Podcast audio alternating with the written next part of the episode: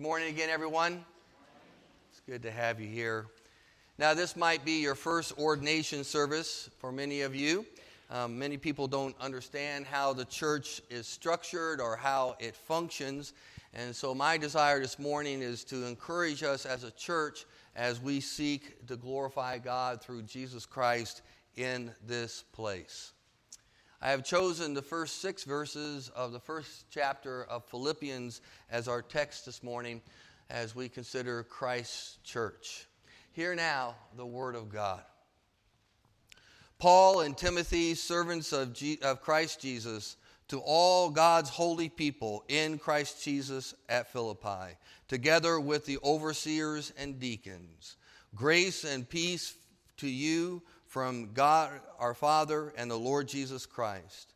I thank my God every time I remember you, and all my prayers for you, of you, I always pray with joy because of your participation in the gospel from the first day until now, being confident of this, that he who began a good work in you will carry it on to completion until the day of Jesus Christ. That finishes the reading of God's holy and inspired word. Now, if you're attending a Tuesday night Bible study, you'll know that the theme joy is a prominent theme within the book of Philippians. And we see in these opening verses here, the first six verses, that Paul's joy was based on the fact that the Philippian church were partners with him in the ministry of the gospel. They were together. Now, Philippi was a Roman colony located in the northeast corner of what is now known as Greece. It was not a big city, uh, but it was on a very important trade route, and one of the one of the main highways between Rome and the Eastern Empire. Now, Philippi was mostly, prominently Gentile. We see that Paul, prior to this, he would actually go into synagogues and preach there, um, but uh, we see that there was no synagogue in Philippi. You realize the only thing you need are uh, ten Jewish men to establish a, a synagogue. So uh, we see that there weren't very many Jewish people there. So Philippi was mostly Gentile and primarily pagan. And we see that Paul founded the church of Philippi on his second missionary journey about fifty-one A D And the book of Acts tells us that when Paul that Paul went to Philippi because of a vision that the Lord had given him. And we see that the church at Philippi was actually the very first church planted in Europe. But now, as Paul writes this letter, it's ten years later. It's ten years after the church had been established in Acts chapter sixteen. So ten years is a pretty good run, but we see that the church was still young. So Paul begins his letter reminding the Philippians that they were all partners together in the gospel.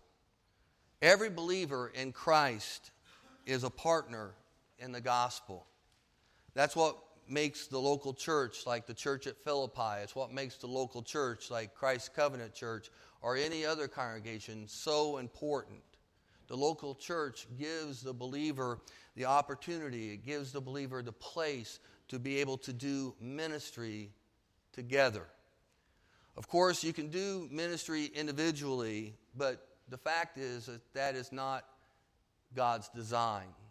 God's design was for Christians to partner together for the gospel in the context of the early church.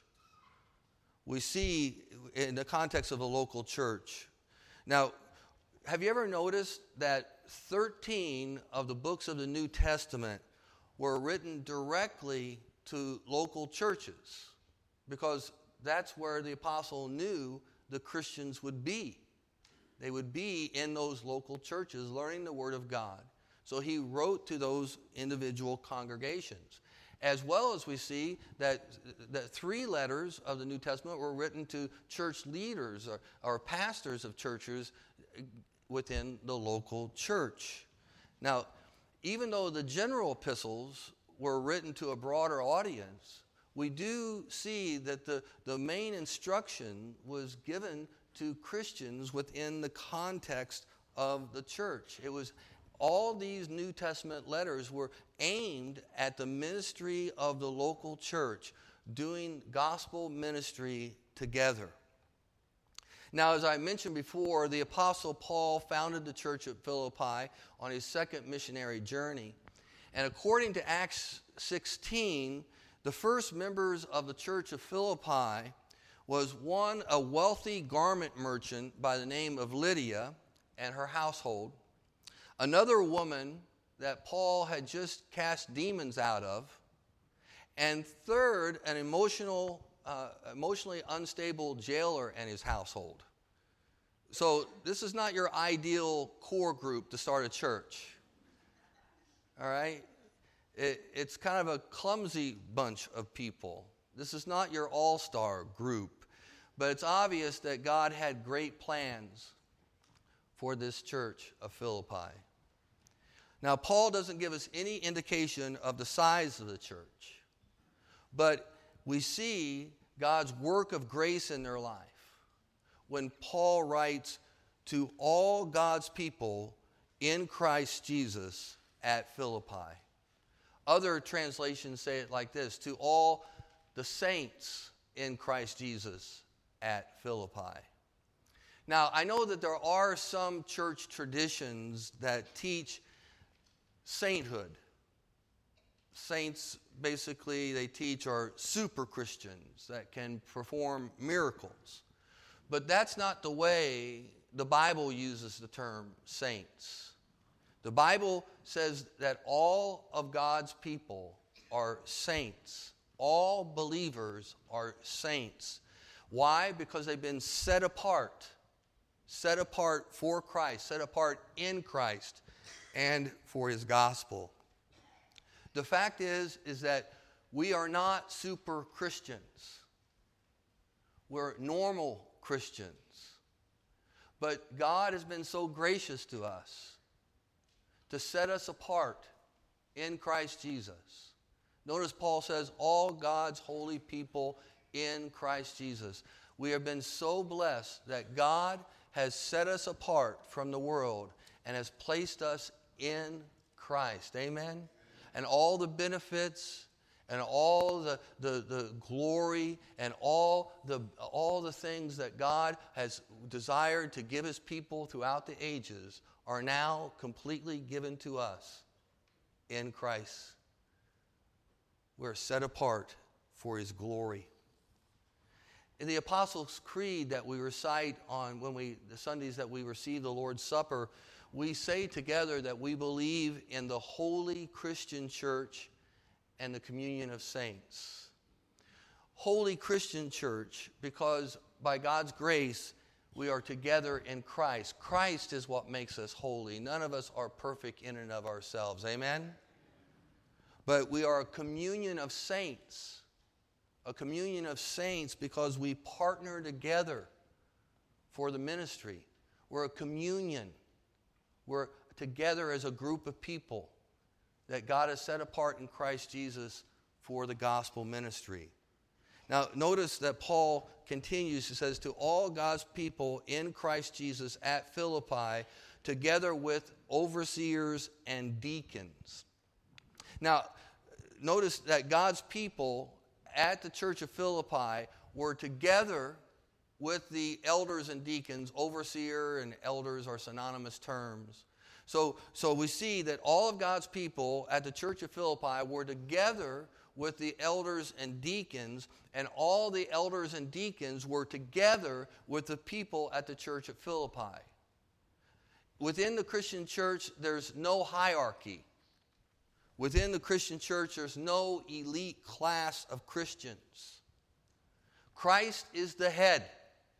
And that's who we worship. Christ is the head of his church. And then there's us. Christ the head, and then us. Christ the head, and then us together as one body for the glory of God. Now, it's obvious that we all have gifts that differ from one another, but God's call upon us is that we would function together as one body, Christ being the head, for the gospel. And since this is Ordination Sunday, let, let me just say a couple of things about the role of elders and deacons. Now, even though we see within the New Testament church that the New Testament church was founded upon the actions of the apostles, we see also that the office of elder and deacon were established to be the perpetual leaders of the church. The office of an apostle had a term limit, and the requirements of that is given in the book of Acts, that he had to be alive during the time of Christ, and you had to actually witness the ministry of Jesus Christ. And therefore, there is only a particular generation of people who were met those qualifications that could be apostles. So even though the New Testament church was, a, was established and founded upon by the apostles, we see that God ordained that the perpetual office, as soon as that generation dies off, the perpetual office would be the office of elders and deacons. Elders are called to shepherd the church of God, and deacons are called to provide service to the people of God. That's their primary role within the functionality of the church. The New Testament is clear that elders and deacons were appointed in every church to function together with the congregation for the gospel. Function together with the congregation for the gospel. Partnering together for the gospel, well, Paul tells us within this passage that it brings joy. Partnering together with the gospel, for the gospel, brings joy, not grief, for that would be unprofitable to us. It should bring joy. Now, Paul, within this passage, he thanks God for all the memories he had of the, of the congregation there at Philippi. But these fond memories of the Philippian church, well, it caused the Apostle Paul to offer up prayers of joy for all of them. As he remembered them, he would offer up prayers of joy. There was a special bond between the Apostle Paul and the Philippian church. Why? It says it right here. Because of their partnership in the gospel from the first day until now. From the first day, recorded in Acts chapter sixteen, and every day after that for the past ten years, the Philippian church partnered together with the Apostle Paul for the ministry of the gospel, and this brought great joy to the apostle. They had an unending support of the Apostle Paul, which is something that every pastor seeks to enjoy. And when I say that they had an unending support, we're not talking about just about financial support. The word here used in the text, partnering or partnership, is the word koinonia, that they were together in a rich fellowship, a rich fellowship, partnering together as one body for the glory of God.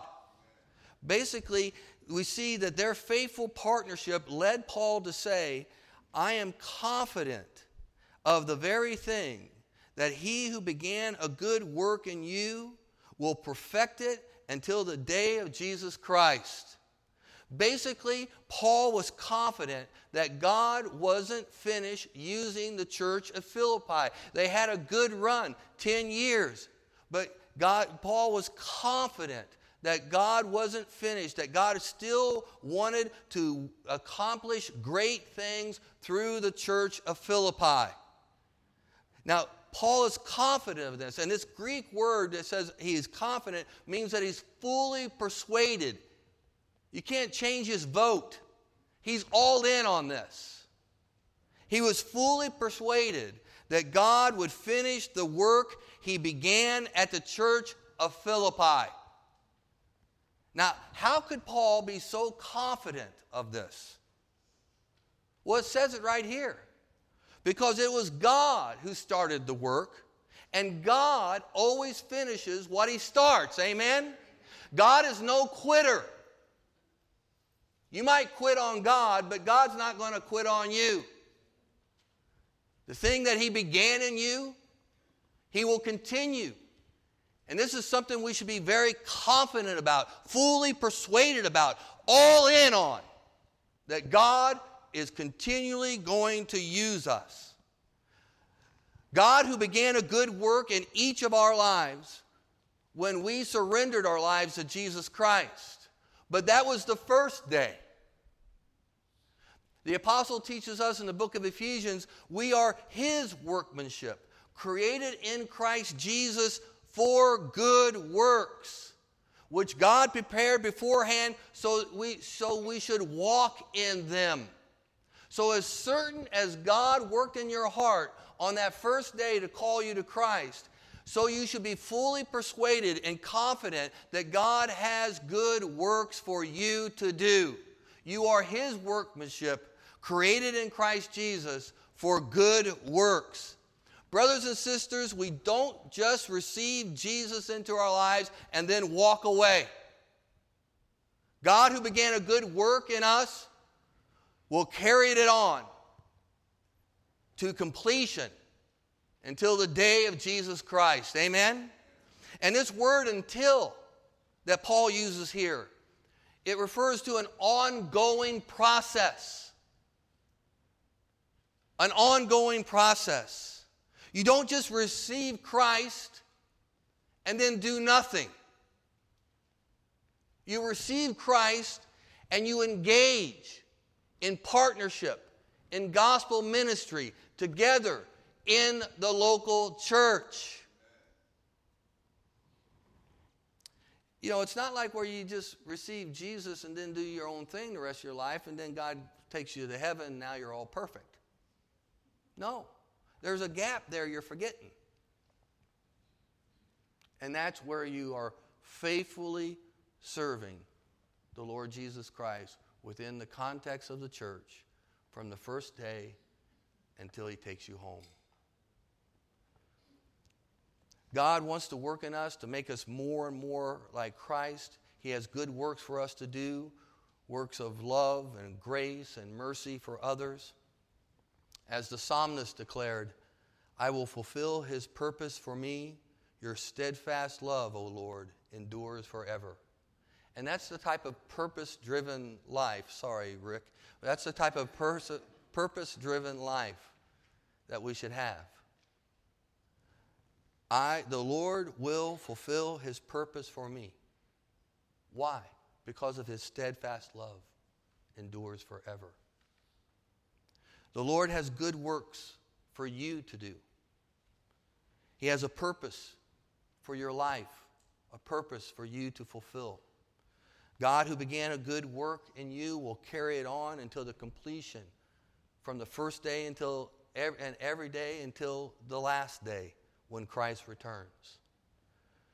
But God is not only completing a good work that He began in you, but He's completing the good work He began in the church, in the local church. Certainly Paul's words here and they apply to individual believers. But it'd be a mistake for us to interpret these verses as they only apply, apply to individuals. These words were originally addressed to a church, a local church. God had began a good work in the church of Philippi, and Paul was confident that God would complete the work that He had began in them. And brothers and sisters, God began a good work here at Christ Covenant Church twenty-nine years ago. And you know what? God is not finished yet. He has more work for us to do, more people that will come to Christ within the context of this church, more individuals and families that we can reach out to, and more spiritual growth for every member of this church. God is not finished with us. God, who began a good work here at Christ Covenant, will continue, will carry it on into completion. And the only question is, do you believe that? Do you believe that? I do. I believe it. Why? Because what God starts, God finishes. Brothers and sisters, this is Christ's church. Jesus Christ is the head of the church, and he's brought us together to partner in the gospel. So we, who are many, are one body in Christ and individual members to one another. Since we have gifts that differ according to grace given to us, each of us should exercise these gifts accordingly. If God's giving you the gift of service, then by serving. Is he giving you the gift of teaching? Then by teaching. Is he giving you the, the gift of, of exhortation? Then by exhorting. If he's giving you the gift of giving, then keep on giving. Everyone who leads has been given the, the, the gift of leadership, then we should do it with diligence. And as we show mercy, we should show, if we have the gift of mercy, we should do it with cheerfulness. If God has called you to be in Christ, then he's also called you to good works. And God isn't finished with you yet, and God is not finished with this church, his church, Christ's church either. So let us strive together. Let us strive together in partnership, in the gospel, to see God do great things among us. Amen? Amen. Let's pray. O Lord our God, we thank you for these encouraging words that you inspired the apostle to write to the church of Philippi, and we thank you, Lord, that they apply to our lives today because you wrote them down. You wrote them down for us as well as for the church of Philippi. And Lord, we pray that we would work together for the gospel, the elders and deacons with the congregation and the congregation with the elders and deacons. Lord, we pray that the work that you have begun in us, that you would bring it into completion on the day of Jesus Christ. Lord, we pray that from the first day and every day we will strive to bring you praise by ministering the gospel to ourselves and to those around us. Lord, we know that you are not finished with us yet. And Lord, we pray that you would send your Holy Spirit. Help us, Lord. Energize us. Encourage us. Give us faith believing that you will continue to do great things. In Jesus' name we pray. Amen.